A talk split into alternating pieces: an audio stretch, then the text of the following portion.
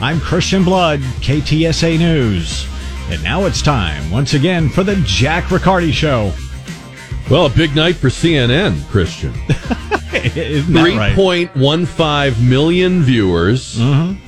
700,000 in the key 25 to 54 demographic. CNN basically had the audience last night that Tucker Carlson had on just a regular night when he was just talking. Hmm, I wonder why that was. Yeah, well, um, because they went back to something that was working for them in 2015 and 2016. I love all the, I love all the hand wringing about, uh, you know, oh, it was irresponsible and oh, how could they do this? And like, don't give him a platform. Baby, they're going to be giving him a platform it's the only thing that makes as often as they can. Yeah, yeah. You want to know who the replacement for Tucker Carlson is? It's the guy with the long red tie. That's who it is. And I feel bad because, believe it or not, I hate to admit this, but I completely missed it. Well, I didn't watch it live. I'm going to admit this up front. I didn't watch it live. I had something mm. else to do, and then I had taped it and I skimmed it. Um, and we're going to talk about it. But no, I don't. I mean, not, not everybody, not everybody watched it. But because you didn't watch, you now, Christian, don't know the name of E. Jean Carroll's cat. Oh, yes, I do, because like you, I've skimmed it. nice try, Ricardo. There's two things. There's two things in the last 24 hours I could have lived without knowing. Isn't that the truth? Oh, I, I really could have lived without knowing that, and I really could have lived without knowing that Whoopi Goldberg doesn't wear underwear. So I got, I got to go work I could on have been news. very happy. I could die right now. Uh, I did not need to know either of those things. I could die right now. Hey, don't get your hopes up. All right. Well, let's dive into our dreadful little show. 210 599 5555. I've been mixed up all. I'm having one of those weeks where I, I, I haven't known what day it was all week. And today is Thursday, and I've thought it was Thursday all week. So I'm finally right uh, today. It might be the only thing I'm right about. But yeah, big, big ratings uh, for CNN. Uh, so did you watch the Trump town hall? What did you think about it? 210 599 5555. Uh, here he is taking a question from a New Hampshire voter about what's the first order of business if he gets back into office. Cut number four. Hi, thank you so much for coming to New Hampshire to answer our questions. My question is regarding the economy. Over the past two years, we have seen the prices for everything skyrocket. From food to gas to utilities and insurance costs, many people's bills are up several hundred dollars a month, including mine. If elected president again, what is the first thing you would do to help bring down the cost to make things more affordable? Drill, baby, drill. That coincidentally is also what he said to E. Jean Carroll in the dressing room. At, no, I'm I'm sorry. Come on, that's not true at all. I don't think. Uh, so, what did you think about it? Well, I'll tell you what. I realized last night that there's Trump 2023 and there's Trump 2015. And we kind of knew this, but remember that Trump 2015 was all about us. He was talking about us. He was talking about jobs leaving the country and infrastructure falling apart and terrorists are, are in ascent and illegal immigration and healthcare costs and Obamacare and and, and he called out the failures of politicians in both parties. And the 2015 announcement when he came down the golden escalator was all about you and me. And I know people who didn't like him and didn't vote for him, but they heard that announcement and they grudgingly had to admit that, that this was a guy who was tapped into where people's heads were at. That was 2015. And that guy won. The Trump we have now, and before you get angry, let me just explain this. The Trump we have now is all about him. It's all about himself. And you're going to say, but Jack, he has to talk about himself because he's under attack. I know, I know, I get it. He, he has to defend himself against criminal charges and civil actions and his every word and action is justified, is, is scrutinized and, and, uh, judged. And he's trying to deflect, you know, every punch. And, and, and I get why he does it. But honestly, and I'm speaking just for myself, all of that stuff doesn't matter to me. All of that stuff doesn't matter if you're strangling under inflation. And I don't want to hear that his poll numbers keep going up because again, that doesn't matter to me. And last night, the Trump we saw on CNN, and by the way, Trump's not what he used to be, and neither is CNN, was a lot about him and settling scores.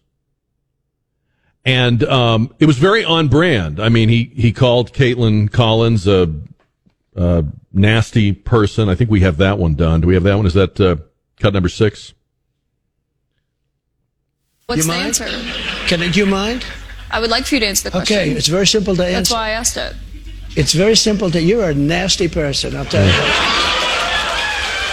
And he had good moments with the. I think the moments with the listener. Uh, I mean, the listener, the uh, the the audience members were good. Listen to this one, cut number twelve. So, just to be clear. Mr. President, you think the U.S. should default if the White House does not agree to the spending cuts Republicans Well, are you might as well do it now because you'll do it later. Because we have to save this country. Our country is dying.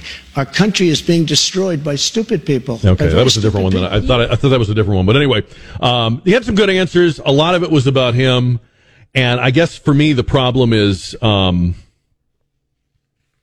it's not this. This Donald Trump is not as interested in us as he is in clearing his name, defending himself. Some of his answers were very vague.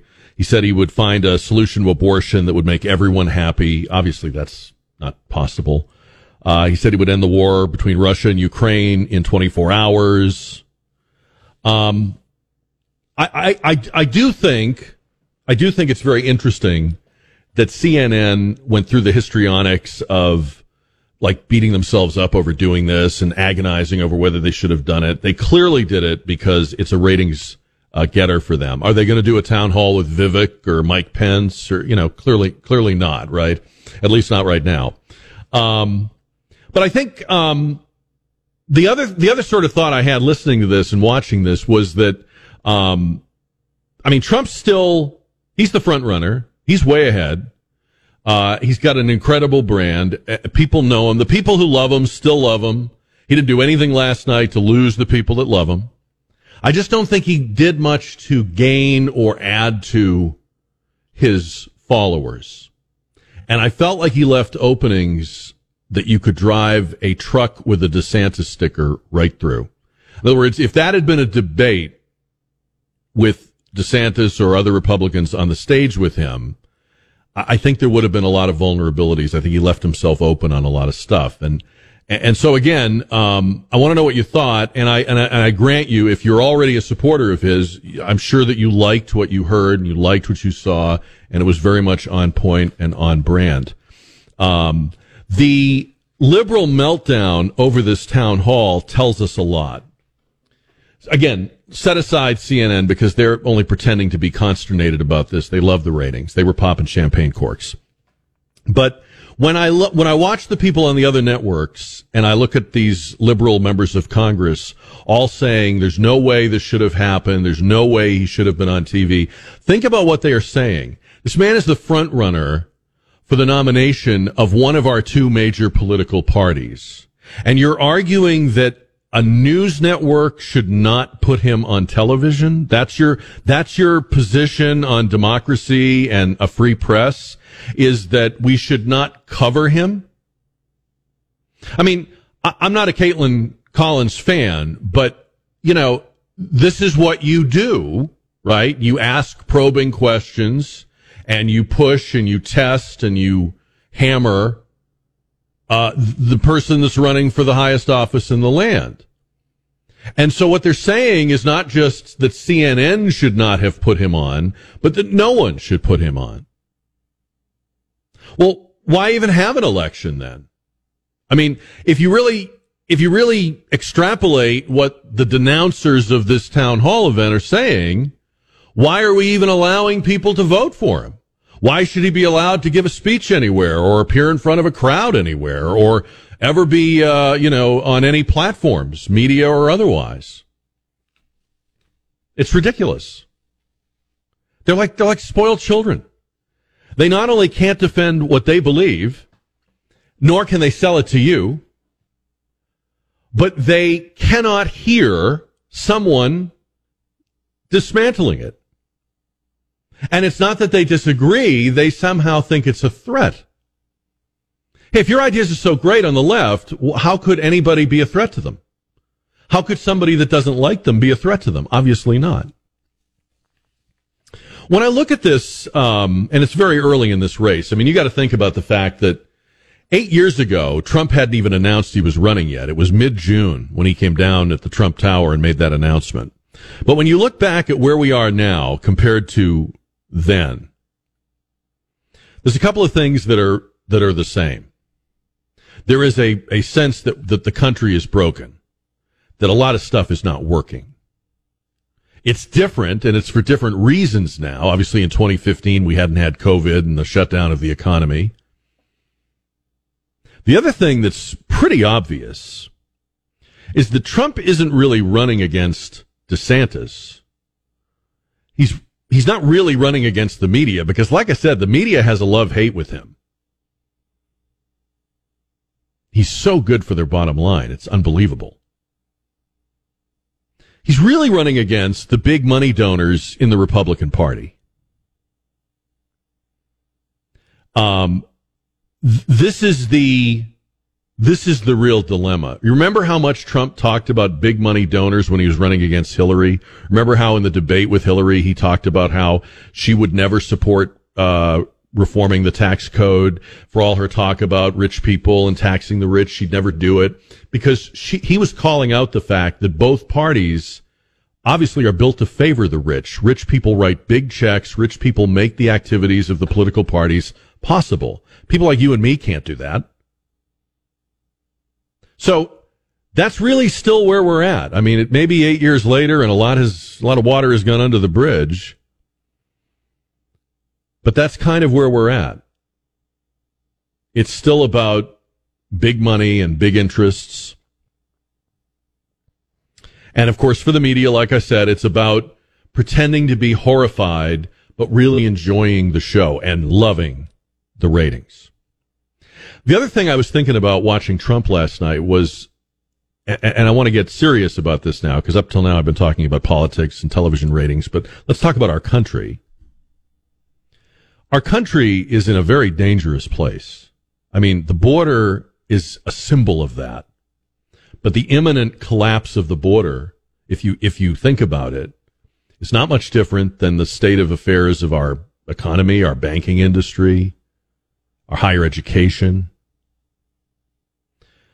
The average American family is down about seven or eight thousand dollars since Biden became president in terms of purchasing power. So if you didn't get a raise, a substantial raise in these last two years, then you got a substantial pay cut thanks to Biden's inflation. The dollar is at risk. Banks are at risk. The president has done everything to throw fuel on that fire and nothing to put it out. Your dollar has been robbed of its value by government policies.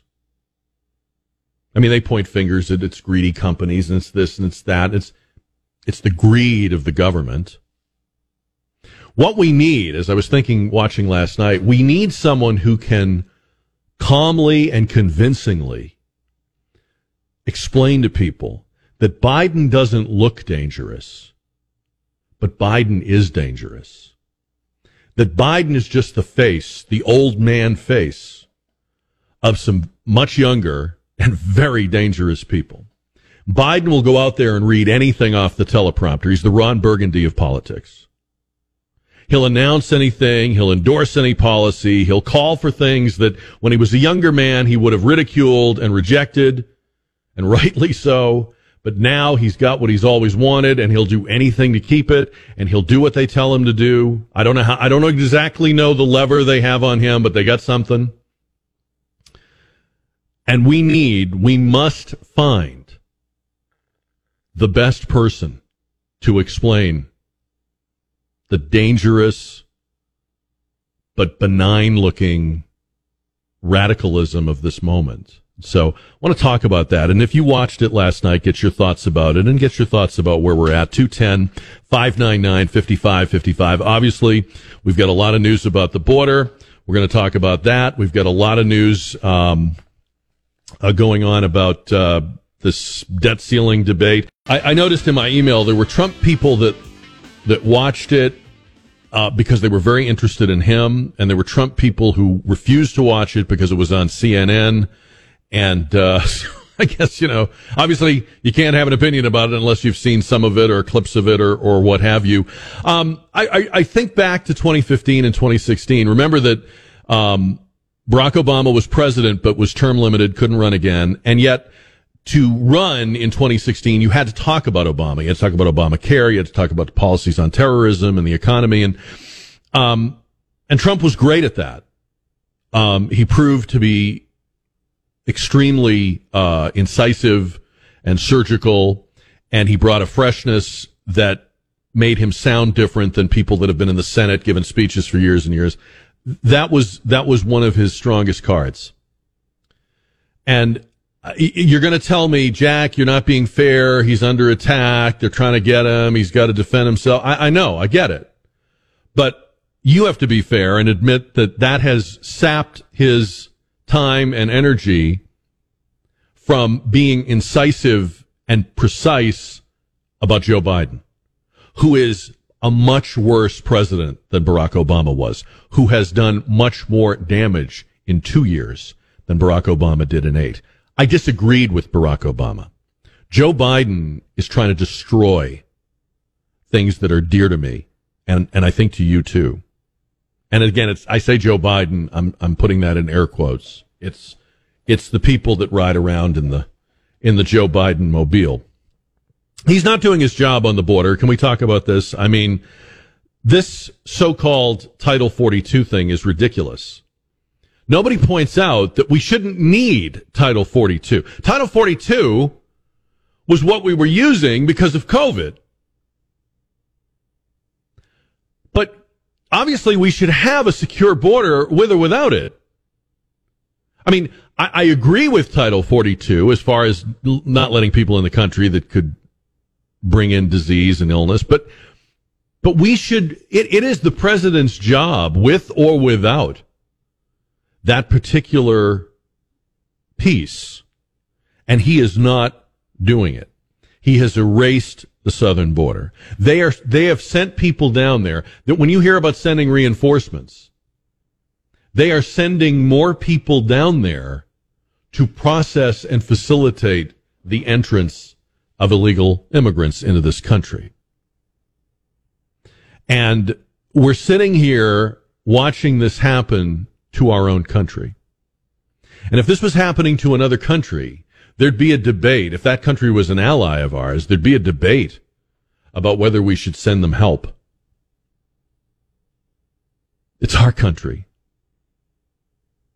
And when they're not claiming that they've got it under control, then they're alternately claiming that there's not much they can do about it.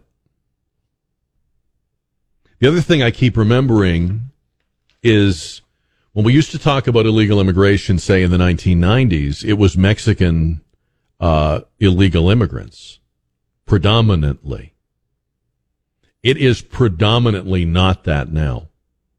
These are not the same people. They're not coming from the same situations. They're not coming for the same reasons. Not all of them, anyway.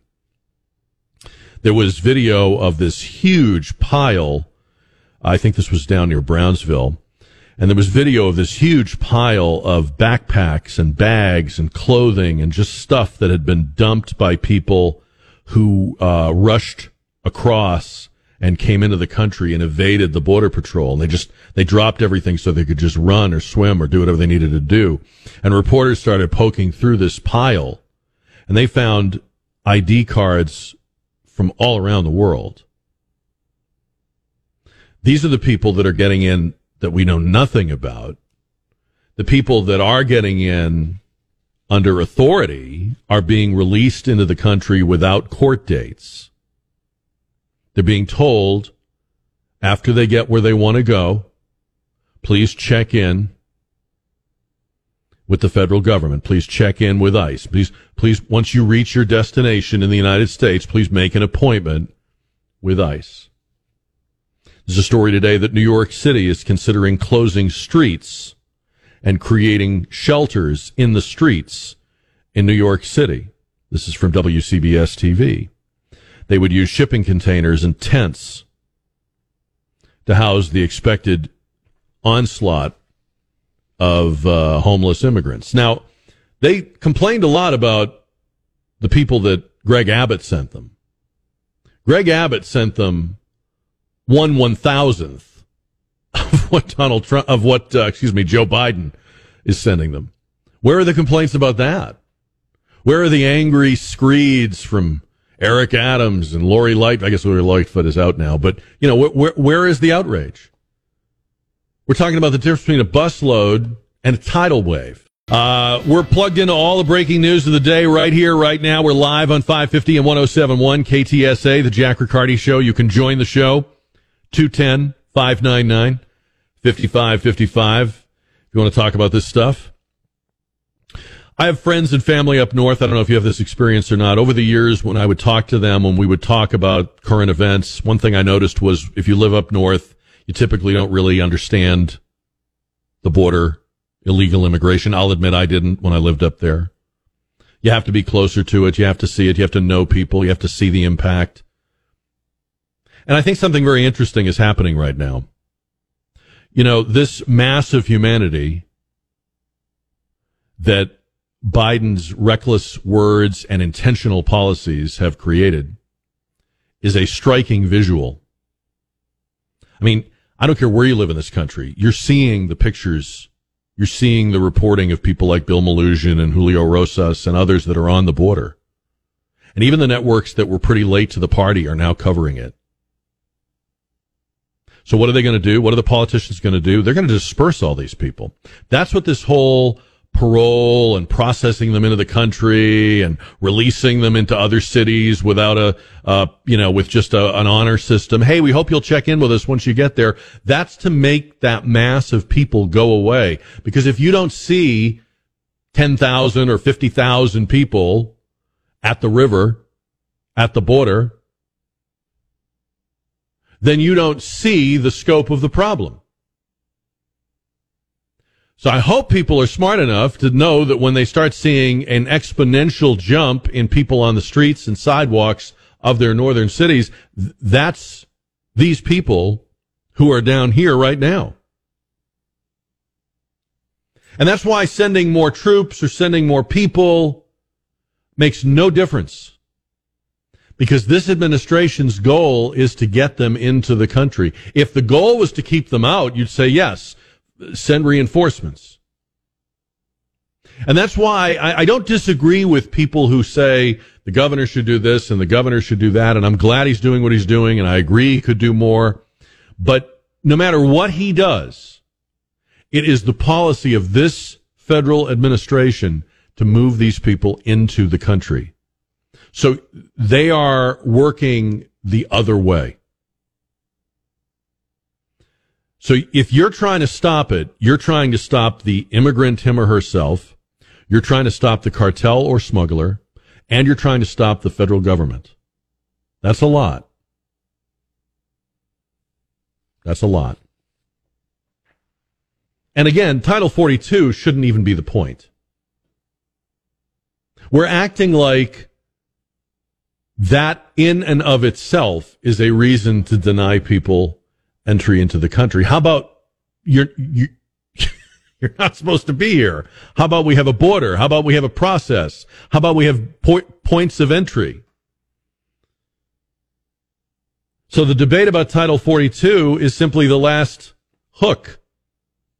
It's the last remnant, if you will. It's like the, you know, vestige of when we had control. But the reason for it is obviously not relevant. And it's a really surreal situation because again, through most of our lives, the debate was over who had the best plan, who was most effective, who was most serious. It's a little chilling to realize that your own government has designs on bringing people into the country en masse that they're not blocking the door, they're holding the door. And they're lying about it. And they tell two kinds of lies. One lie is, we've got it under control. And the other lie is, it's just too big. It's too much. It's a hemispheric. It's a global problem. It's climate related and it's Trump's fault and it's Jack's fault and it's because it's Thursday and it's a month that ends in, you know, you know what, whatever it is, it's a day that ends in Y. I mean, and the honor system is galling because you think to yourself, you know, this government doesn't trust you and me on anything. We're, we're its citizens. We're its taxpayers. We don't get the honor system on anything. We have to prove who we are just to pay them. But we're releasing hundreds of thousands on quote unquote parole, meaning they enter the country, but they haven't been quote unquote admitted to the country. Words that probably have no meaning for you and me. And they are to make an appointment for a hearing. And they have I think up to a year to do that. And they have to use an app that we are told is broken. And that's assuming they even try. And Todd Bensman, who we had on the show the other day, did an interesting piece where he talked about how many of the people that are seeking asylum, because remember you hear that talk too, oh, well, these are, these are people fleeing danger and fleeing oppression. And well, many of the people seeking asylum from country X, it turns out, have not lived in country X for years. So don't blame them.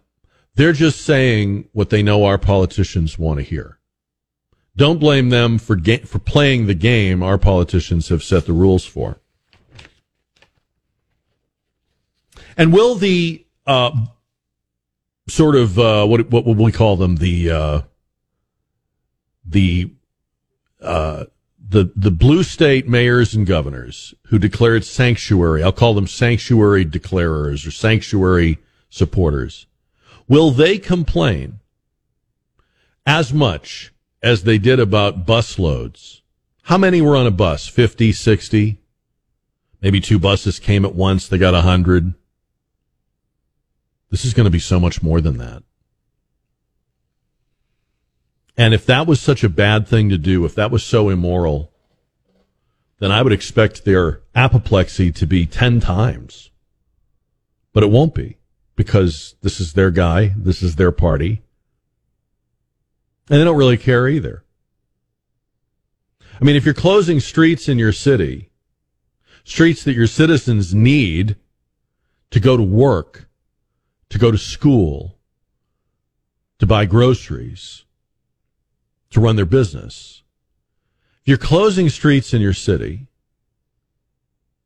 to house people that have never been in your city, have no roots in your city, aren't contributing anything to your city, is, is the message you're delivering to your own citizens not crystal clear? I mean, could it be any clearer?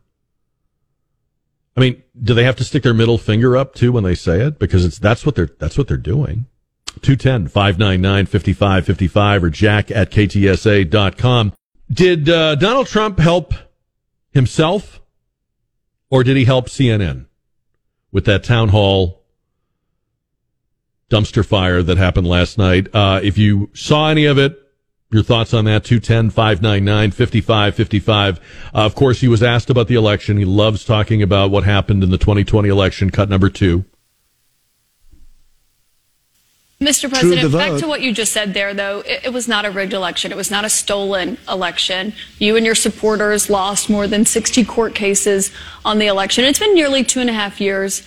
Can you publicly acknowledge that you did lose the 2020 election? Let me, let me just go on. If you look at True the Vote, they found millions of votes on camera, on government cameras, where uh, they were stuffing ballot boxes. So, with all of that, I think it's a shame that uh, what happened. I think it's a very sad thing for our country. Uh, I think it's a very sad thing, frankly, for the world, because if you look at what's gone to our country, our country has gone to hell. Our borders are bad. Our military has been bad. You look at the taxes, you look at inflation, what's happened to inflation, it's just destroying our country. Uh, we've really become, in many ways, a third world country. And it's very sad what's happened in this administration. And it's uh, something that will turn around on day one. We were energy independent. Now energy is at a level that we've never had to pay before. We, nobody can afford to continue to pay what's happening with energy but we were energy independent. Uh, we were getting out of Afghanistan with strength and with dignity, and instead we got out. We looked like fools. Probably the most embarrassing moment in the history of our country. We have a lot of questions about the economy and foreign Good. policy tonight, but but what you just said there, Republican officials debunked those claims about fraudulent ballots. We want to give you a chance Who? tonight. Who? Republican officials Who? in Georgia and every single state. Uh, there is no your own election officials, Mr. Look, President. Look. Mm. I mean, look, I, I get it. Um, and I'm not dismissing the, what I think was a lot of, uh, rigging and a lot of shenanigans because remember, we voted in a way that we've never voted before in 2020. We did things, we suspended rules, we implemented uh, means of voting that were that were unprecedented. We were told it had to be done. That was a lie. Uh, Republicans failed to uh, backstop it and detect it and be ready for it. His after the election scramble to put together the the team of the worst lawyers anyone's ever had was not impressive. I, guess I look at this and I say, well, if you believe the 2020 election was stolen, then you should be preparing for the 2024 election to be stolen. I mean, why why wouldn't it be? And so the answer should be here's what they did and here's what we are doing to prevent that from happening again. And that's a challenge for the Republican Party, not just for Donald Trump. And that's a challenge for red state governors and red state legislatures. Some of them have met it. A lot of them have not. I, I saw a headline today. Um, FBI fails to comply with GOP subpoena for documents showing alleged Biden bribery. What fails to comply? Like they did they drop it? Did they drop the document? Could they not find a stamp? Fails to, they are defying the subpoena. Remember, the whole argument against Trump is that he's lawless. This is the FBI, part of the executive branch of the government, defying a subpoena from the legislative branch of the government now, I'm not saying that this is the whole story, but I think it's rich that the people that oppose Trump, whether you oppose him or not, is not of, of importance to me. But but it's interesting that the case against him is that he is so extra legal and violates our norms. I mean, how do you have balance of power if the legislative branch can't oversee the executive branch? And it's not that they failed to comply. It's that they chose not to comply. The media keep referring to these um, reports that Comer has, uh, these bank records, as alleged. Alleged business dealings, alleged payments. How is it alleged if you have the bank records? Are, are the bank records fake? Did the bank fake the records? Is the bank coming out and saying, hey, that stuff Comer has, we didn't give it to him. We don't know where that came from. Those aren't our statements. Does it, does it defy credibility that every member of the Biden family seemingly was getting money? His grandchildren, infants were getting money? Like, what possible l- legitimate explanation could there be for that? And again, this is a family that's never owned a business, operated a business, provided a service. Their only business is being related to a guy that's been in politics for 50 years. They have sponged and sucked off of him. They have, they have uh, parasitically attached themselves to his rising and falling political fortunes. And why would an adversarial country like China be giving his grandchildren money? Come on, man. Uh, it, it, when you think about this week, um, it feels like we've had a combination of um, stuff that really matters and stuff that, that seems contrived to have been a distraction. I would put in the distraction category uh, the um, certifiable lunatic E. Jean Carroll suit. I would put into the distraction category George Santos who knows? You know, years from now, we're probably going to find out that George Santos was, um, shall we say, not playing for the team you thought he was playing for. I'm just throwing that out there. But um, this this thing on the border and this real, genuine standoff between Congress and the FBI. This is the stuff that makes history books. This is the stuff that matters. This is the stuff that determines what kind of a country we have. You have to believe that foreign countries that hate us were throwing money at Joe Biden and his family members, direct wires, according to the bank records, as some form of tribute or admiration. Now, I remember, and you probably do too, when Trump was president, there were questions about the emoluments clause because there were government contracts uh, in place at Trump hotels and and uh, resort properties. I think there was a deal where the Secret Service had stayed at the Trump resort in Scotland and stuff like that. I mean, I, I'm not against investigating that. I'm not against looking at whether or not there were conflicts of interest there. And they did. But we knew that he was in the hotel business before we made him president. There is no other business for the Biden family. There isn't anything else they do. Uh, these people are invested, if you will, or vested, if you will, in, in him. So when you read that they formed somewhere between 15 and 20 shell companies and that money would come in from Romania a few weeks after Vice President Biden met with the president of Romania. I don't care how loyal a Democrat you are. I don't care how much you hate Trump. Are you telling me that you've got some other explanation for that or some other understanding of that? I mean, sincerely, come on. He's on the take. They're on the take. Now, if you want to, if you want to say, hey, I think uh, Trump enriched himself, fine, okay. But Trump had a product and a service, and again, it, it, it, the question would then be, did was there an unfair advantage, or did he use being president to um, to somehow build or or uh, build up that empire of of businesses? But he had it. We know he had it before he became president. I mean, that's literally what made him president, that he was a successful rich guy. That was what made him president. Biden had none of that. How does a guy who only served in the Senate and as vice president have multiple multi-million dollar houses? How is it that his grandchildren, some of whom are toddlers, are receiving direct wires from foreign governments? Who do you know that has 15 shell companies set up? And if it was any other politician in any other time, and I said, hey, met with the Romanian leader, then got money from Romanian interests, you, come on, you, you'd know. We're sitting here like, should they be investigating this? Are Republicans being unfair? Uh, if anything, if anything, I'll, I'll give you a different way to look at it. No, Republicans should not be investigating it. The freaking FBI should be investigating it.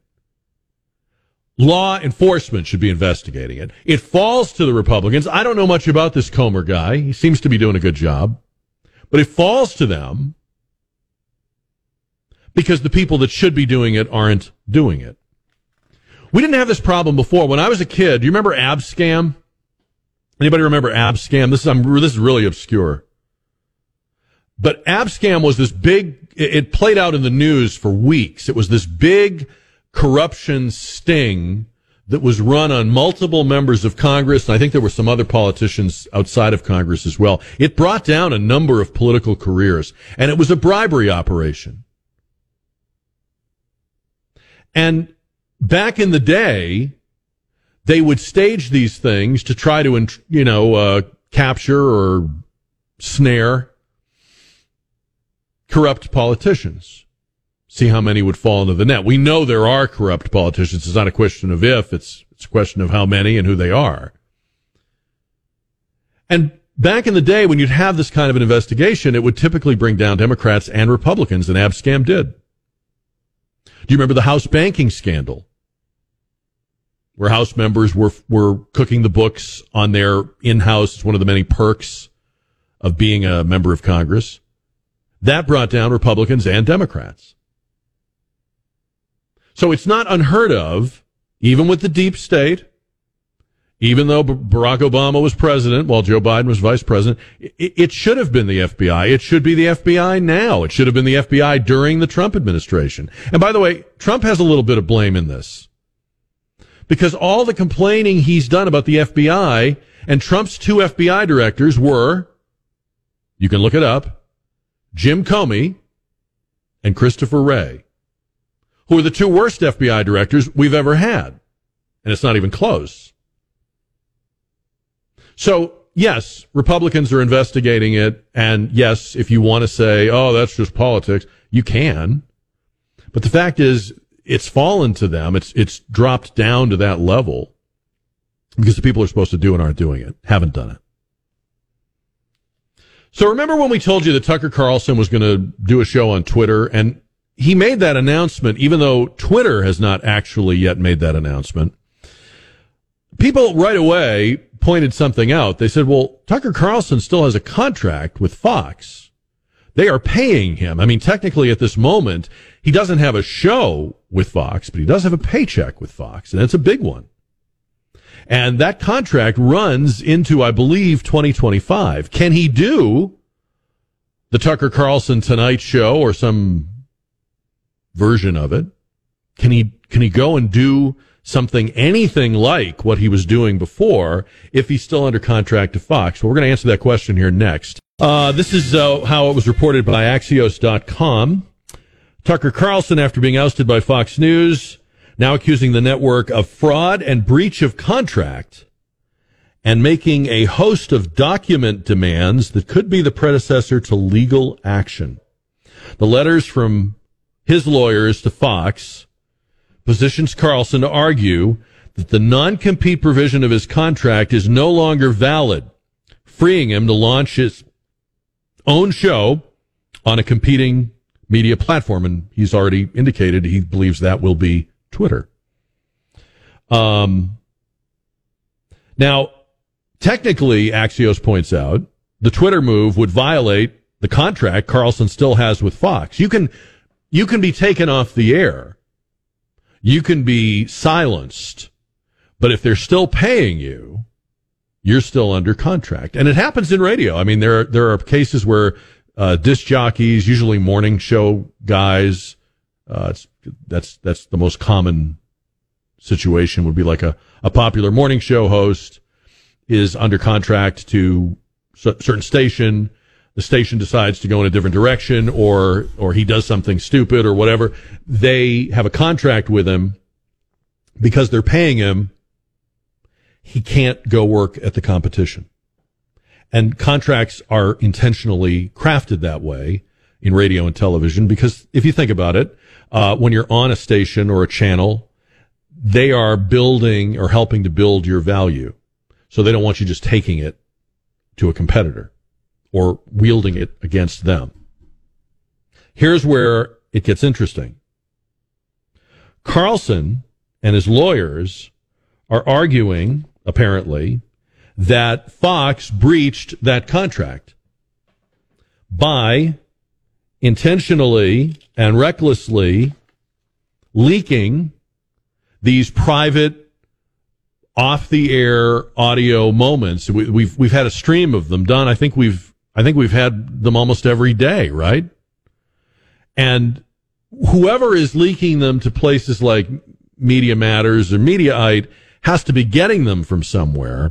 This is all stuff that is not from on the air. If it was on the air, you could say, well, somebody DVR'd it. This is stuff that happened off the air. it almost certainly, I won't say certainly, but it almost certainly has to have its origins inside the company. And so they may be ready to argue, hey, the contract is over. You broke it.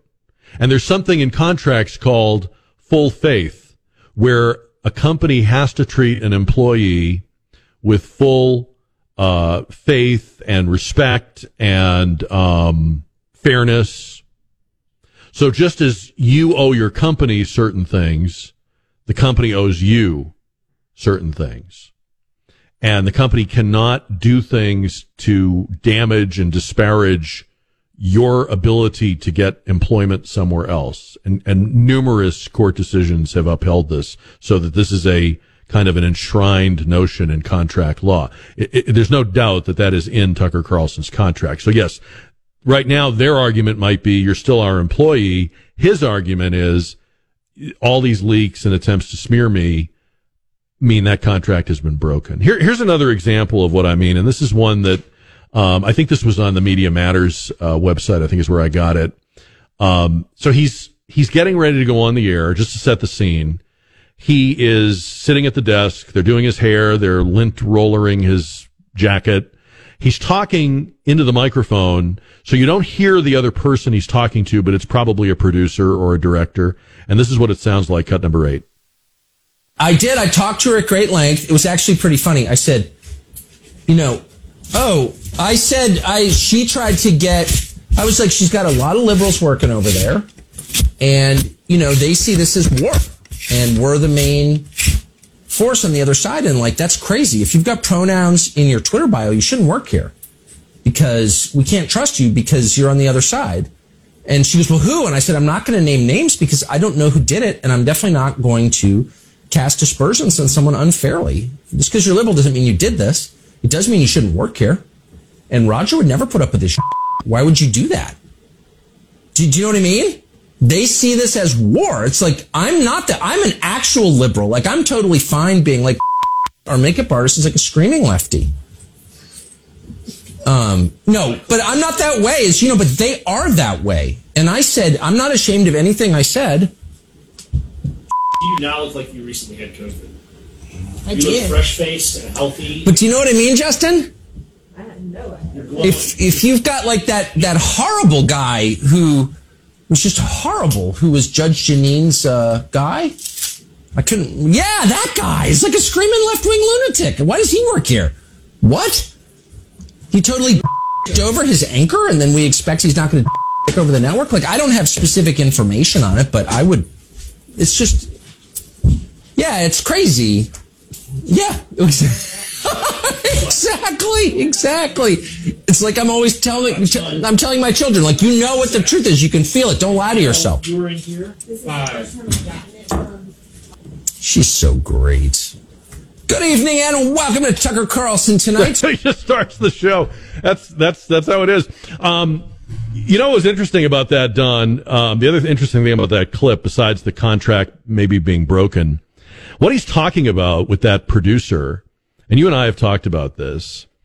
If you work on a conservative show, you don't have to be conservative.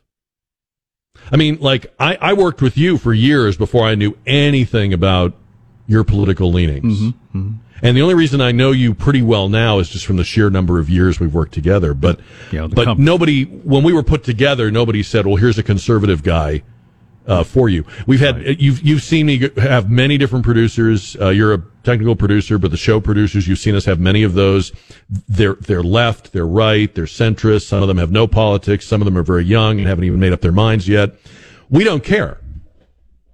But what he's pointing out is if a conservative media organization brings in somebody who is very ideologically to the left, they will act like a saboteur. They will not be able to separate the fact that, okay, this is your job. We're paying you. Your job is to make the host look good, help support what he's doing. That there is a, a kind of, and, and that's, that's part of what he's talking about is that idea that he doesn't care about the politics of his makeup artist, but why is Fox employing people who are then, as he put it, D'ing over mm-hmm. the network? And, and it, it's a good question. Um, I, I've seen this happen where you bring somebody in and they just can't handle being around the ideology. Yeah, at some point you could have your unhappiness, depending on what you know political leanings you are, and if you are working for a, a you know a more conservative uh, media, uh, the unhappiness of that person is going to end up coming out, and yeah. and yeah. and it's going to show. Well, it, it might, but I used to tell people when I used to when we used to have a lot more producers, and I used to help interview for them. I, I used to say to them, "Look, uh, I, you, we can talk about your political view, but I, am not going to hold it against you or in your favor." I, I was always looking for people that were that were creative and and uh, you know would contribute to the show and there's so many there's so many different ways you can do that. I mean, we had this one guy who was pretty liberal so, you know, I, I don't think he probably liked the opinions that I was expressing, but he was really good on like pop culture stuff. He knew a lot about it and he made some really interesting, uh, you know, uh, audio pieces for us. And he was always up on what was going on with movies and new movies and stuff. And so he brought a lot to the table. We didn't need to agree. It was okay. And he didn't need to like what I was saying about, you know, George Bush or you know, John Kerry or whoever. But I, I think what Carlson is saying, and I think it happened at Fox, and that, that's what this producer that's suing him, that's what this is about, is there are people on the left that can't ever stop being political. Most conservatives can live with it, can roll with it, can love you anyway, can eat Thanksgiving dinner with you anyway, and, and, and a lot of liberals can too. But there are some people on the left that can never stop being hmm. people of the left. And, and those are people that if you bring them into an organization, uh, like Fox News or this show or, or any, uh, thing like that, uh, they will become essentially a saboteur or a potential, at least, source of embarrassment. And I think that's what's happening. I, I, I don't know all the facts. I'm, I'm surmising some things, but it looks to me like the, the woman at Fox that's trying to get him mm-hmm uh, was that kind of person. But here's the question: How do you get around that if you're doing job interviews when you know you're not supposed to ask uh, someone's political leanings? Well, you can't. But if they come into your organization and they start acting that way and being toxic, I think you have to have a sit down with them. I shouldn't be talking about HR stuff because I'm not an HR guy, but it would seem to me that you would give them every opportunity to straighten out not to change their, their viewpoint, but just to understand, okay, look, this is a business. It's like if you work in a hamburger restaurant, you don't have to like hamburgers, but you have to hand over hamburgers to people who like them. So if you work at KTSA on the Jack Riccardi show, you don't have to like what Jack says, but you have to help hand out what Jack is handing out. And if people understand that, usually they straighten out and they say, okay, I get it. And I remember having those conversations with people, but you know, I suppose if you, if you couldn't, if you didn't, and it never came to this for me, but if it if it got to the point at Fox where somebody was just, you know, continuing to angst about it, you gotta you gotta move them around and move them away from that, or maybe move them to a job that's not ideological. Maybe they work on one of the Fox shows that's not you know ideological. Because didn't they move her around? Isn't that what I remember? Yes, she had worked on two did. or three different things. It sounds like that's what they were trying to do with her. But, uh, but again, this really interesting question is, can Tucker Carlson go to Twitter or will they try to stop him? This could be the next big legal battle that you'll see in the headlines. On the JR poll powered by River City Oral Surgery, did you watch CNN's Trump town hall last night? Broadcast from New Hampshire with an audience of New Hampshire voters asking him questions and Kaitlan Collins from CNN hosting it. And um, if you did watch, then you probably remember this moment about E. Jean Carroll's cat. Can we play that one, Don? Speaking of New York, I want to ask you about a significant verdict that was reached yesterday. I know this is something you want to weigh in on as well. Manhattan jury found that sure. you sexually abused the writer E. Jean Carroll and defamed her. You've denied this, but what do you say to voters who say it disqualifies you from being president? Well, there aren't too many of them because my poll numbers just came out; they went up. Okay. I think I'm. I think I'm. I'm the only person in history who had a charge like that. And the, usually you, you leave office, you say, I'm sorry, but I'm going to back home. I'm back home to my family and everything. I'm going to be resigned. My poll numbers went up, and they went up with the other fake charge, too. Because what's happening is they're doing this for election interference. This woman, I don't know her. I never met her. I have no idea who she is. I had a picture taken years ago with her and her husband, nice guy, John Johnson. He was a newscaster, very nice man. She called him an ape happens to be Afri- African American, called him an ape. The judge wouldn't allow us to put that in. Her dog or her cat was named Vagina. The judge wouldn't allow to put that in. Mm. All of these things. He, but with her, they can put in anything. Access. Yeah, I, I didn't, I didn't need to know that. I did not need to know that. I guess if you're trying to say that you don't know someone, probably knowing the name of their cat is not the way you prove that, right? Like, I don't know this person at all, but their cat's name, you know, of course, it is a memorable name. Is that even true? What kind of a name is that for a cat? All right. Um, here's a question. I, I, I just, I, I don't know if we've brought this up or not. I've been kind of wondering about this. What is going on with Jamie Foxx? Have you, have you heard this story? Are you aware of this at all? I don't know how much you've heard about this, but this has been going on for weeks. Jamie Foxx, the actor, was uh, making a shooting a, a movie, and um, I think he was in Atlanta. The movie's going to be with Cameron Diaz. It's a major movie, and something happened. Some sort of medical issue happened, and he was taken to the hospital. And they didn't say what it was, but typically in a story like this, you eventually hear what it was. And then the, the, the little bits and pieces that were coming out sounded kind of dire. Uh, friends of, of Jamie Foxx were posting on social media prayers needed. And, um, you know, this could be it. And there was a, um, story just, I think yesterday, uh, about how, um, you know, his family was gathering but then there are also stories saying, no, no, he's he's he's doing fine. He's not. Um, People magazine says uh, family source says he's stable and not in a life threatening situation. So on the one hand, people who know him have made it sound like um, he might not make it. And then on the other hand, people are saying, "Oh no, he's he's recovering," but they're still not saying what it is. And I didn't realize, do you know how old he is? Because I was thinking Jamie Foxx, he looks great. He's in great shape. I thought he was like 35, 40 years old. He's 55 years old. I didn't know that.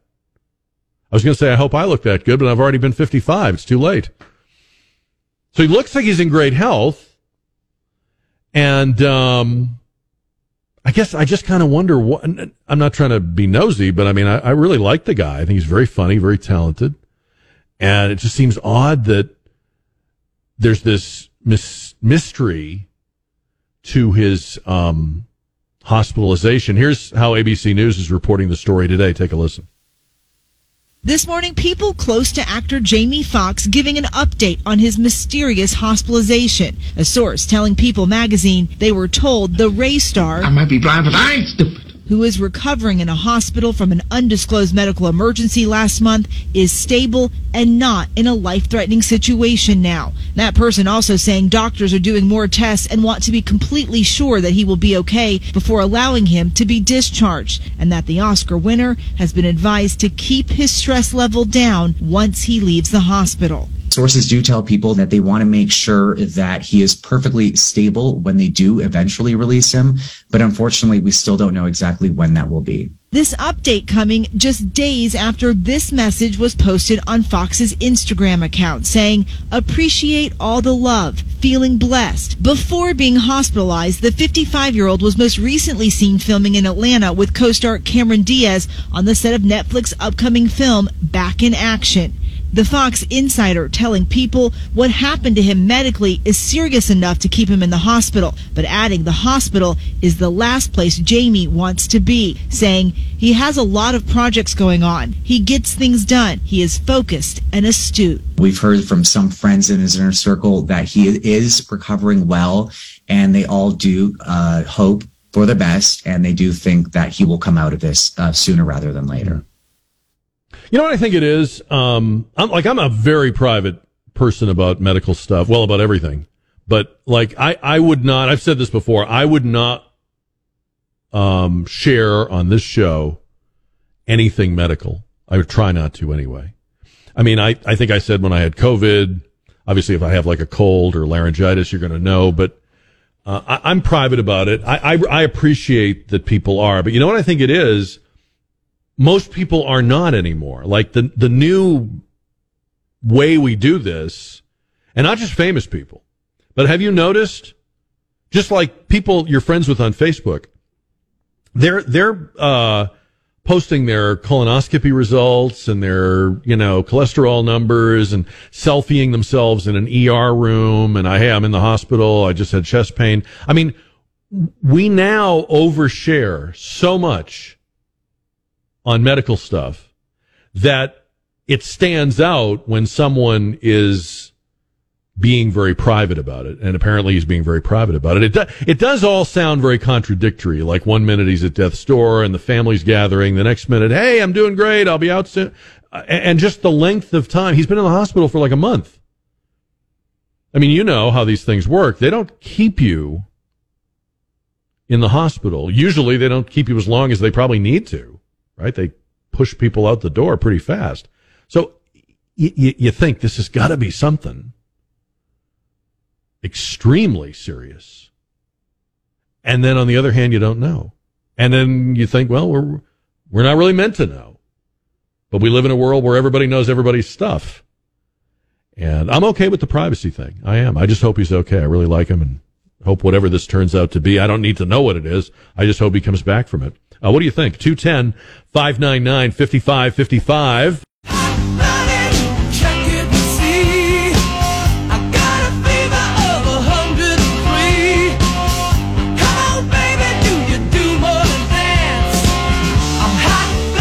You know, when I was in high school and listening to a lot of Foreigner, I was on the school newspaper.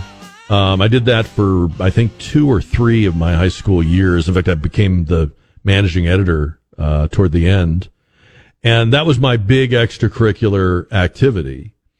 Did a few other things, but, but the newspaper took up a lot of time. I was very proud to be a part of it. It was an award winning newspaper. We we we really I think for a, for a school newspaper I, I, think we did a really good product and it was great preparation for college and for journalism and um but it involved being after school several days a week and it involved staying at the school one night a week and I mean late like 11 or so I'm not even sure how they would do that now with all the security at schools, but they, they had an arrangement and the custodians had the arrangement and we were there. We were, we were putting the paper to press, um, one night a week. I think it was Wednesday or Thursday night. Anyway, my parents, um, were a little skeptical of all the hours that I spent. We also had weekend meetings that we had to go to. The, all the editors had to meet on Sundays to decide on stories we were going to cover and assign them to reporters and stuff like that.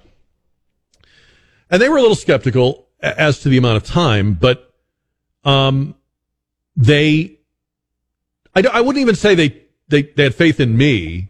They had faith in the school. They figured, well, this has to be legit. I mean, it's the school. It's a teacher that's supervising and running this.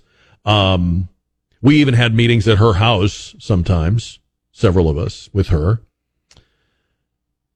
And I think about how things have changed. You could not have the benefit of the doubt that my parents had for me in 2023 at a public school. You, if your kid is saying, "Yeah, I'm going to be after school and I'm going to be staying nights," I'm going to be, you, you would need to know more. You would need to know more than my parents knew. They knew virtually nothing. They took it on my word, and again, the sort of the premise that it's a school activity. There's a group of parents in Colorado that are suing a school district because the school district was running several uh, GSA clubs. Is that the government GSA? Gender and Sexualities Alliance. And the clubs discussed gender fluidity and sexual attraction.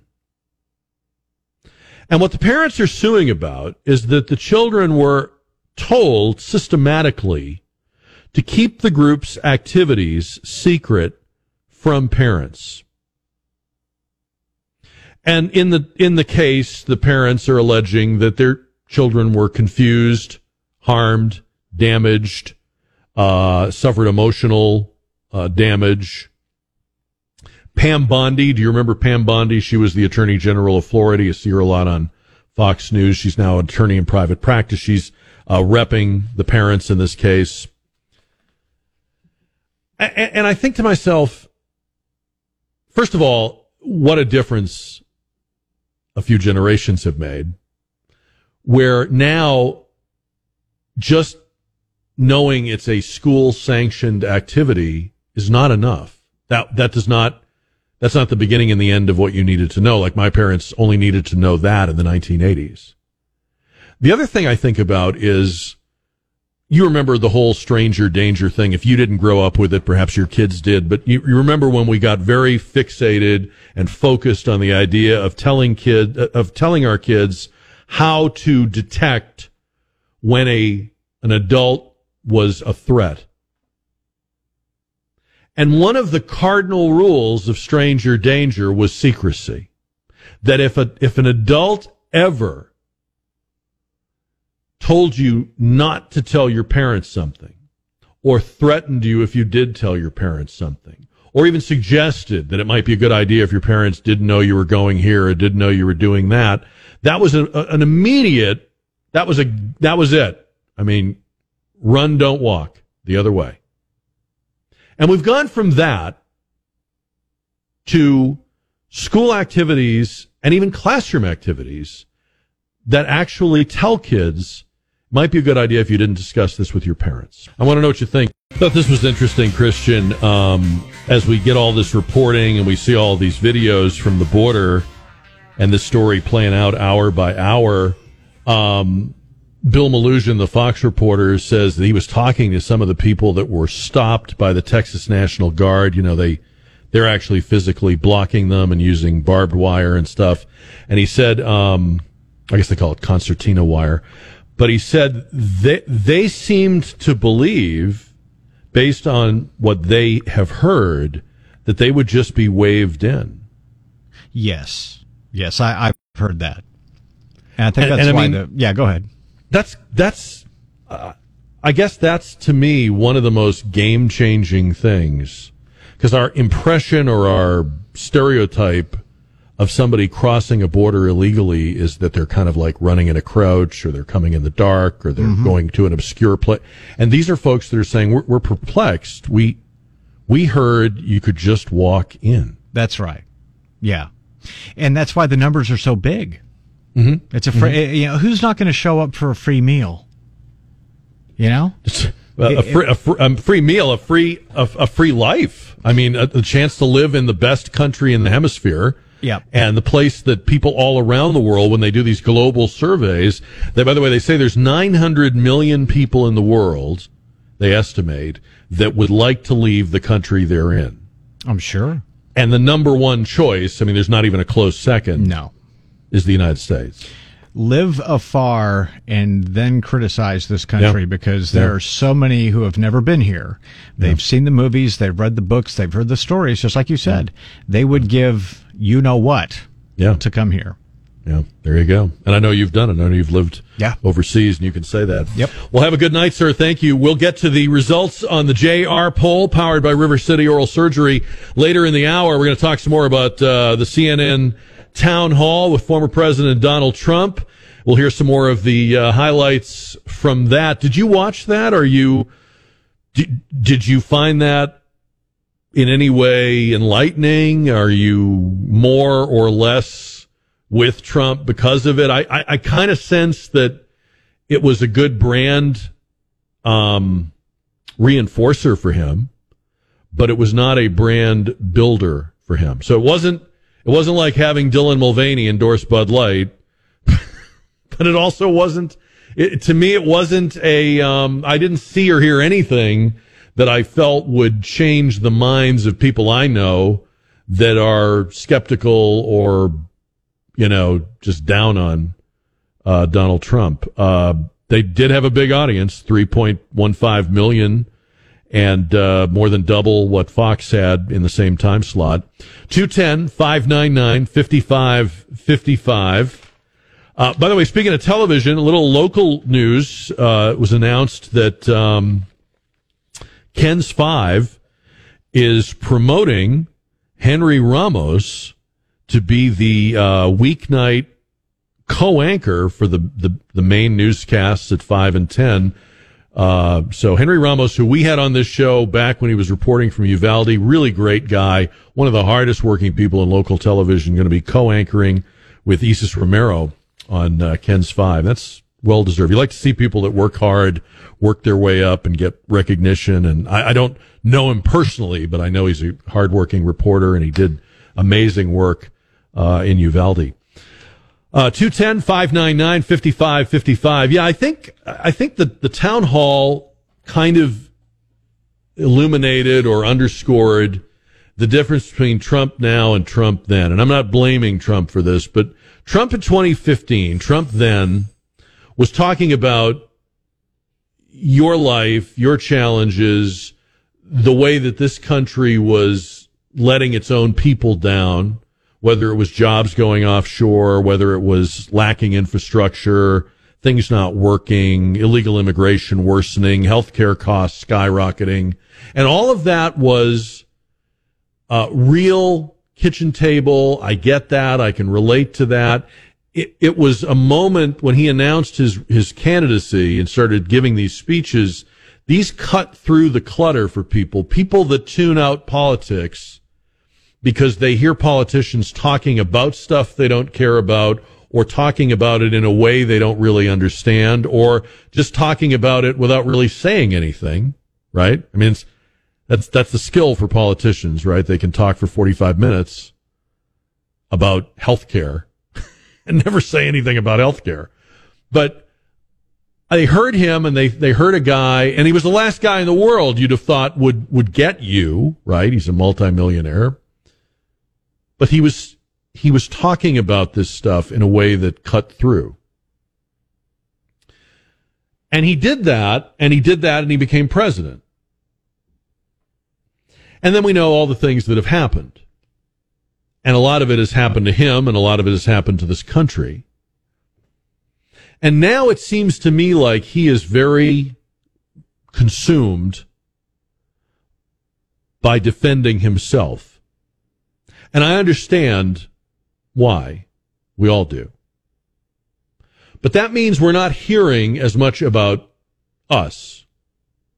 We're hearing more about him and them and and you can say, well, it's important, Jack, because the people that are attacking him are coming for us too. But but I mean, yes, to a point that's true, but that's a little bit of a stretch because you and I still have the problems and the challenges in our day to day lives that we have always had with the culture, with public schools, with healthcare, with employment, with inflation, with energy prices.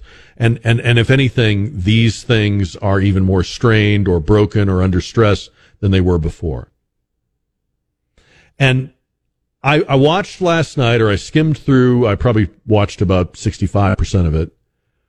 There seemed to be a lot more passion in this man for his defense.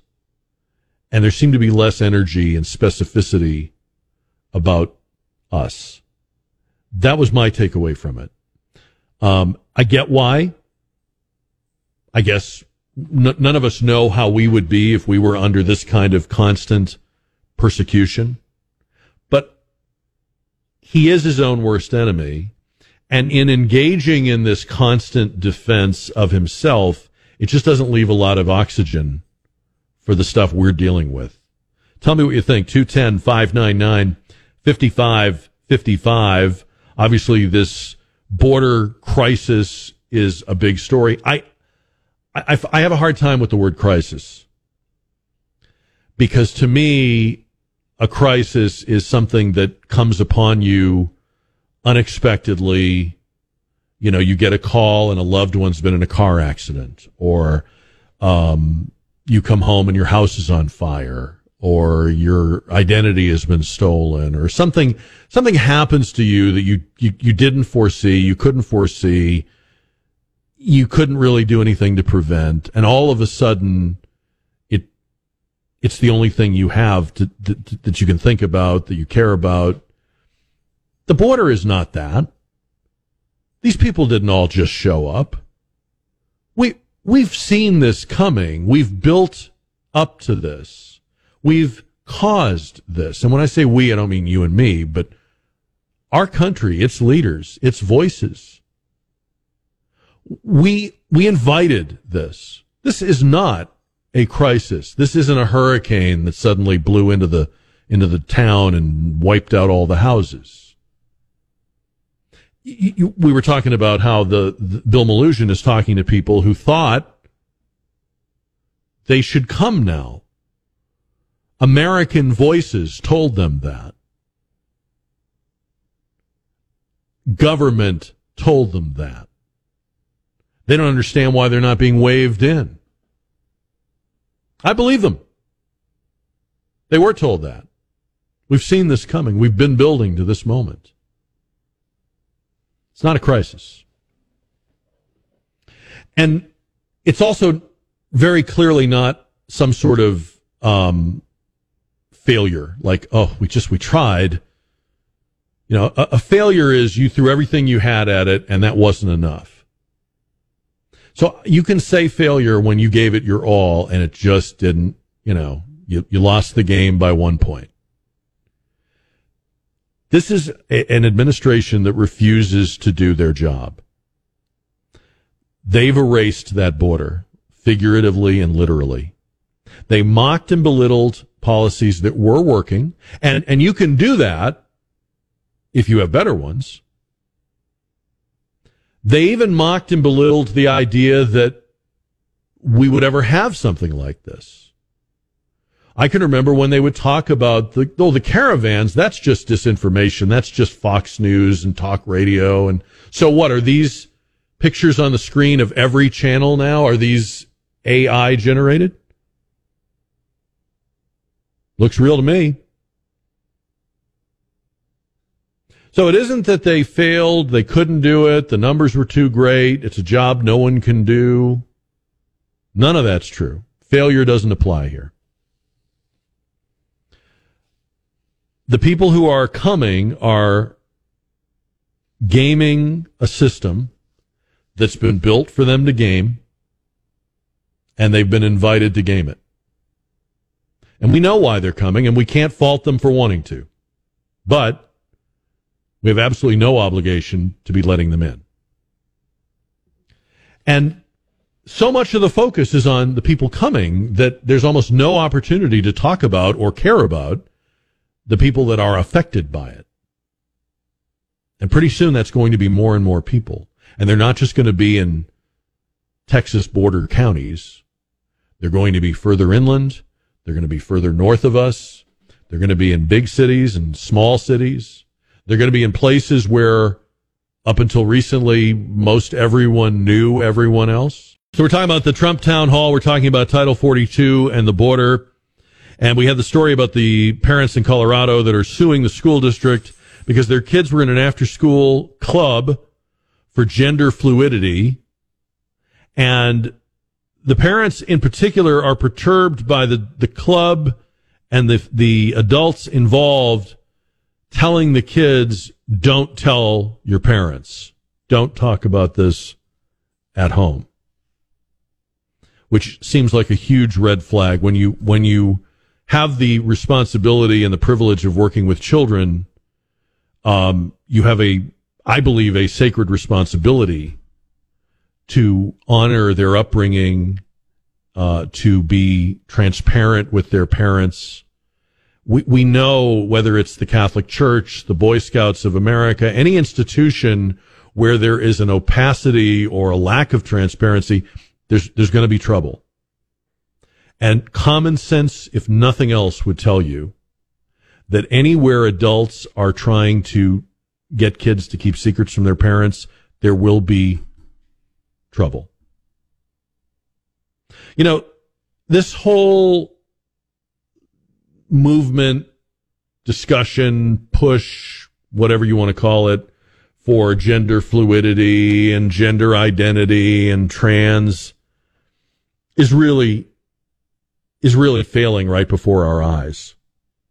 I mean, I know that the news is full of things that you may find discouraging or bewildering, but just keep in mind in every survey, okay, in every survey, large majorities of Americans in every age category and in every other category are rejecting this philosophy, if you will, or this ideology, if you will. So whether it's um, mixing the sexes in youth sports or locker rooms or children having puberty blockers, or children having um, surgical treatments, or teachers discussing trans identity and pronoun changes in elementary school. Huge majorities are against it. Now it's interesting. We're we're a very um, we're, we're a very fair-minded people. I would say, if I can make a broad statement about 330 million people.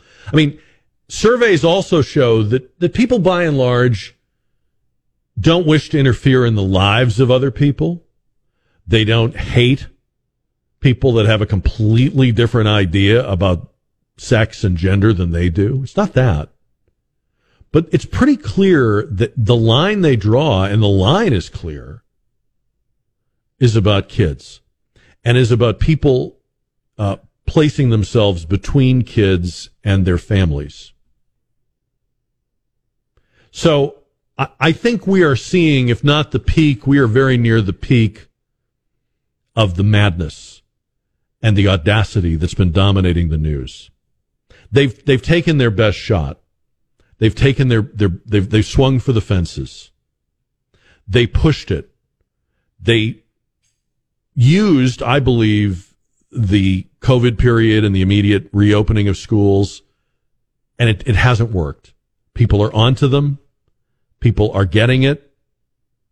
And a great many Americans who again don't don't care how you live your life and don't care who you love and don't care what you call yourself absolutely care and are not buying that this belongs in school or that um, people should be pushing this on kids. It's not complicated at all. People say, oh, it's a very complicated subject. No, it's not. I, I think you could boil it down to one sentence. Adults, you do you. Leave the kids alone. I guess that's two sentences. Let's use a semicolon, then it's one.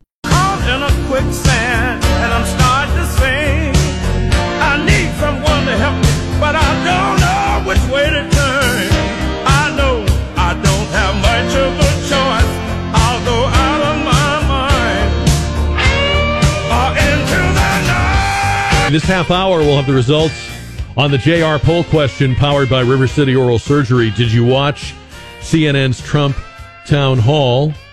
Over 3 million did. It was the most watched cable news show of the night by a lot.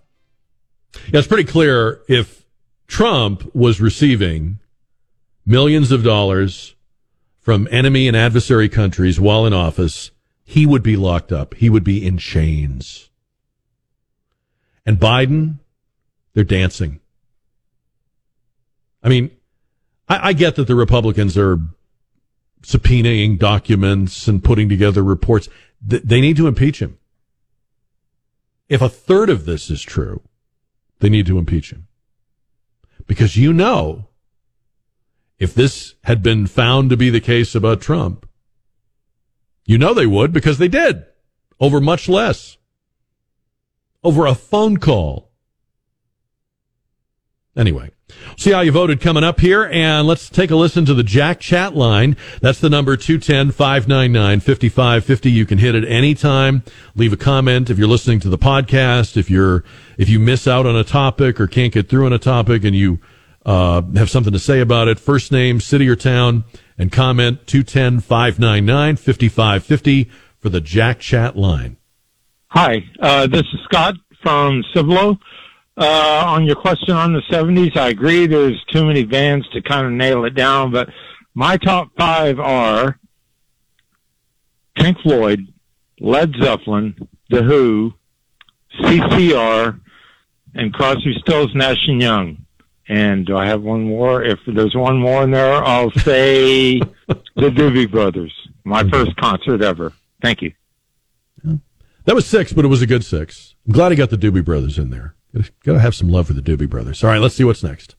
Hello, hi Jack. Uh, my name is Margie. I'm from San Antonio, Texas. First time caller, and I I'm not sure, but I think uh, I would say the uh, Earth, Wind, and Fire would be my favorite. It was it was back in the '70s, but uh, they had a lot of a lot of hit uh, mm. music, so I'm hoping it was back in the '70s. But I love it, and uh, great job. Thank you, Jack. Bye.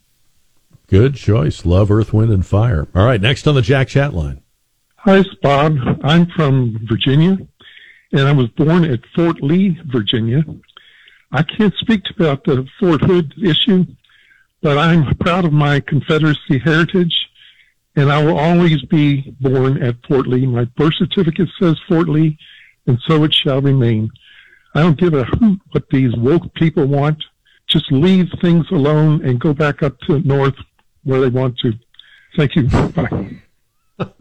I heard that a few times yesterday. I'll tell you that. Uh, not going to happen, but you can keep telling me. Um, all right, next on the Jack Chat line. Uh, Fernando, uh, San Antonio. Um, I was just calling on the 70s, uh, uh, the decade of uh, best stars of the 70s. I think a way to appease some of those people that wanted a, I think it's too broad of an issue maybe we can go with uh, next time we can go with the best album of the 70s or, or any decade. You know, the best album will uh, will make it a little bit more difficult, a little bit more of a challenge uh, to appease some of the other people that you know thought the topic this time was a little too broad. Mm. Anyway, uh, with that being said, I would go with Peter Frampton. Uh, mm. Frampton comes alive, uh, and Supertramp, Breakfast in America, two albums in the 70s that kicked butt. Thanks, mm. Jack. Have a good one. Bye. Thank you, Fernando. Yeah, I love Breakfast in America. That is a great album. I love Supertramp. Did we did we even mention Supertramp I yesterday? Doug? Don't think so. I don't think, think we did. first time. Yeah, it, it's amazing. I don't know how many calls and emails. I mean, way too many to count. It's amazing to me that we couldn't hit them all. That we're still hearing like the next day. We're still hearing ones we didn't. And and and, and as to the people that complained, first of all, if the worst thing happening to you is that somebody asks a question on a radio show that's hard to answer, I would say you're having a pretty good day. You know, the decade was was interesting because there was so many groups from the '60s that were still making great music right. in the '70s, and right. then you had these new groups that were coming out during the '70s, and mm-hmm. then you had uh, 70s groups that uh, blended into the 80s that mm-hmm. were still making mm-hmm. great music. Great point. Mm-hmm. Great point. Yeah, because I even had a guy email me and he made this whole argument for the Beach Boys being one of the great acts of the 70s. Now, I don't I don't associate the, the Beach Boys with the 70s, but they made music in the 70s, and his argument was it was some of the best. You, as you point out, there's all these people who became more f- famous in the 80s, sometimes because of MTV, but really were 70s bands like ZZ Top. Um, I, I don't think, just so you know, and I, I'm, I'm always open to suggestions and I love them. I don't try to appease the, the complainers. I have people complain to me about the poll questions. I have people complain to me about uh, not only my opinions, but opinions we let on the air, stuff callers say. I have people who uh, think I'm out to get Trump. I have people who think I'm promoting Trump. I don't give a flip. I really don't. I'm, I'm sorry. I don't mean that to sound arrogant or anything. I am not, we are not doing the show to please people like that because they will never be pleased. So I'm open to suggestions. I love hearing opinions, but I don't sweat the, the, the question like, oh, is it too difficult or is the, is the seventies a too, too, too big a decade for, no, I mean, I like the suggestion, by the way, Don. I think I'm, I'm making a note of it. The, the best album question. That's probably a good question. Yeah, they're programming the station now. You can, well, no, I mean, it's just that how, how really, how bitter and unhappy do you have to be to, like, if you're conservative, I don't want to get on a tangent here, right. but if you're conservative and I'm conservative, let's be allies. You know, mm-hmm. don't, don't pick fights with an ally. The, the enemy is trying to destroy your culture. It's trying to destroy civilization. And I have people who quibble about grammar and you should have used this word instead of that word. It's like, you know, we're allies. We've got bigger problems than this. We can't, there aren't enough of us that we can divide. We have to stay united. Yep. And, you know, Trump, DeSantis, whoever gets this thing, I'll tell you right now, whoever gets this thing, you better get behind them because think about what the other side represents and where we're going now and what four more years of it would look like. I hope after we've settled it and, and had the primaries and had all the, the, you know, the fighting, I hope people recognize it, it is us versus them, period. You know? We're just trying to have a little fun. And yeah, if we talk about the 70s for crying out loud, lighten up. but I do like Best Album. That's a good idea. It is. Uh, do we have another one? Let's see what else is on there. We have two more. Jeff, this is Esteban in San Antonio. Uh, oh, the whole outlaw music scene of the 70s, Willie Nelson, Gary P. Nunn, Ray Wylie Hubbard, David Allen Coe, uh, James McMur- uh, Michael Martin Murphey. Mm. That was great. I'm just happy to say that in college in Kerrville, I guess the 1990s were as good as the 70s in the Hill Country because a lot of those old bands fired up. There are some new faces as well. But the whole between Willie Nelson, Kris Kristofferson, and the gang, and Kinky Friedman, that was just some awesome mm. music. All right, Esteban, thank you. I'll give him that on Michael Martin Murphey. You could not turn the radio on without uh, hearing the song Wildfire. You know, I got to be honest. Um, that's the only song by him I know. So I, I, know he had other albums and stuff. That's the only one I, I think I know. So I, I, I yeah, it's, I, I actually, um, the, the, the names that were named last night made me really want to like delve into and poke around a little bit more. Like I, I felt like I, I want to hear more. I want to, I want to make my seventies, you know, the playlist inside my head bigger. So hopefully a lot of people did that or rediscovered or remembered. Uh, we got one more on the Jack Chat. Hi, Jack. This is Craig in Pipe Creek. I'm calling about the renaming of Fort Hood and uh, your points about on a one-to-one basis. Clearly, General Cavazos is a superior by a long way. But we both know, as one of your callers strongly uh, presented, I believe, we both know that there's an ulterior motive to this of renaming and taking down, which really grinds my gears. But the reason I called was because you made an offhand comment, I think, that the Confederate Army was the S show. And the truth is, the South was given the Union fits, and you'd remember the Army of the Potomac under what, two or three generals, McClellan being one, that Lincoln finally, the war did not turn until he found a whiskey drinking, uncouth general by the name of Grant. But because of the industrial might of the North, which also allowed us to win World War II. So in the end, it was a good thing. But the Confederate generalship was not, in my opinion, an S show. Thanks for listening. Thanks, Jeff. Mm.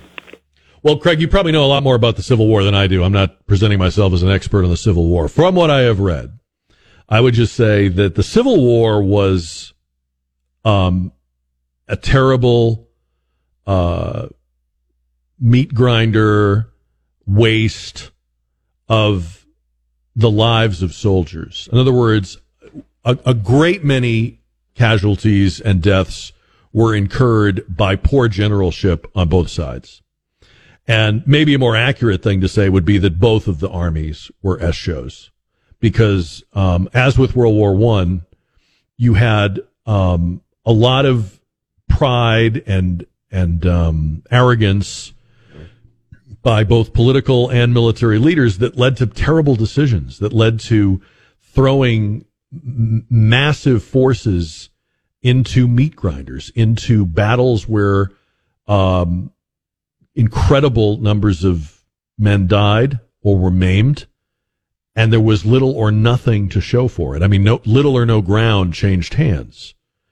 And there were so many battles in the Civil War like that. I think you would agree with that, Craig. So, um, I, yeah, and, and to be sure, there were, there were lousy generals on both sides. There were great generals on both sides. Remember that all the Confederate generals had been Union generals. That's where they came from. But I, I don't, I, I, think at the end of the day, for me, the, the, the takeaway from the Civil War, just in terms, I'm not talking about slavery and the issues that led up to it, but just the way it was conducted I, I liken it a lot to World War One. You know, World War One uh, had at its roots an actual dispute and the assassination of the Archduke and all that. But when you look at the the human cost, um, bad decisions, bad leadership led to a, a colossal, horrible waste of human life. You could say that to some degree about every war, but there are some wars that seem to stand out more for that than others. The, the two that stand out for me would be the Civil War and the way British and French and Russian and German lives were wasted in World War One, in my opinion. Craig, thank you though. I, I'm sure you know more about it. On the JR poll, powered by River City Oral Surgery, did you watch CNN's Trump town hall? 79% said no. 21% said yes. I had a funny email from a lady who said that uh, she felt weird putting on CNN. like she was like she was being disloyal or something. It's just, yeah, I mean, you know, you you want to see it, that's where it is, but you're probably not in the habit of uh, getting a lot of stuff from CNN. Although those of us that are old enough to remember, I mean, that used to be the go-to for breaking a long, long time ago. That was your go-to place. All right. Um, remember the story we had a while back about, I think this was in New Jersey. Yeah, New Jersey. Somebody was walking through the woods and they found these huge piles of spaghetti just strewn about the ground. I don't mean like a strand here, a strand there, like somebody had had a picnic or something, like like big piles of it. And it was a horrific. Those of us that love spaghetti, I mean, this is almost heartbreaking, right? So it became a mystery. Nobody came forward to um, explain it. Uh, the story went all around the world. It was picked up by news networks and NPR, and a lot of jokes were made.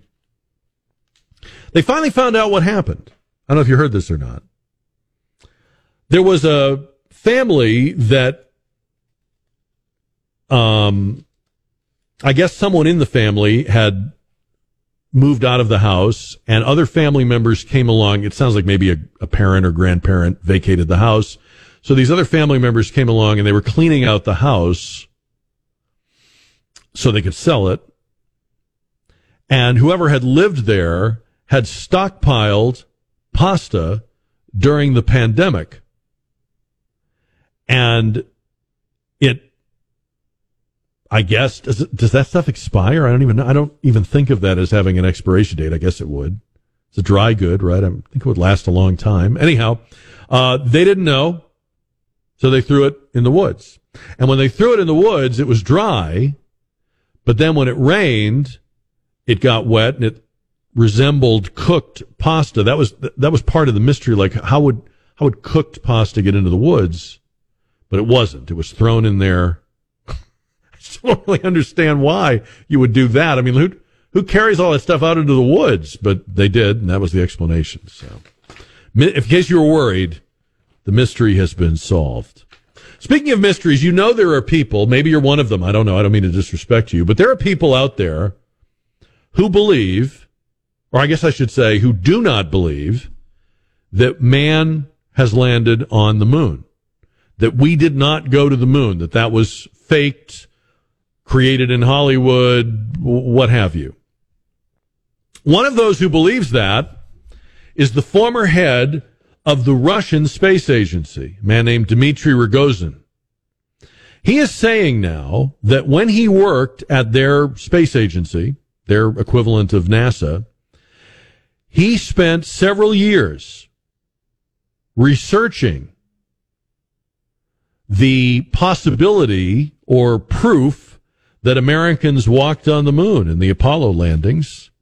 And he says we never found any evidence. We could not find any evidence. And we feel like we would have and should have. And um, he has become a moon landing denier. He says that he got angry phone calls from his counterparts at NASA who were upset with them and hurt because NASA cooperates with this agency, and now all of a sudden here they are being called liars. Is it possible that the reason um, the Russian space program hasn't done so well is because they're too busy checking out ours? I mean, just just wondering about that. Just pointing that out. Like maybe, like maybe you guys would be doing better if you weren't so focused on us and something that happened 50 years ago, which, by the way, I totally believe did happen. But you're entitled to your opinion. We all are. And you can bring that tomorrow. We're live here at 4 or find the Jack Riccardi Show anytime as an on demand podcast.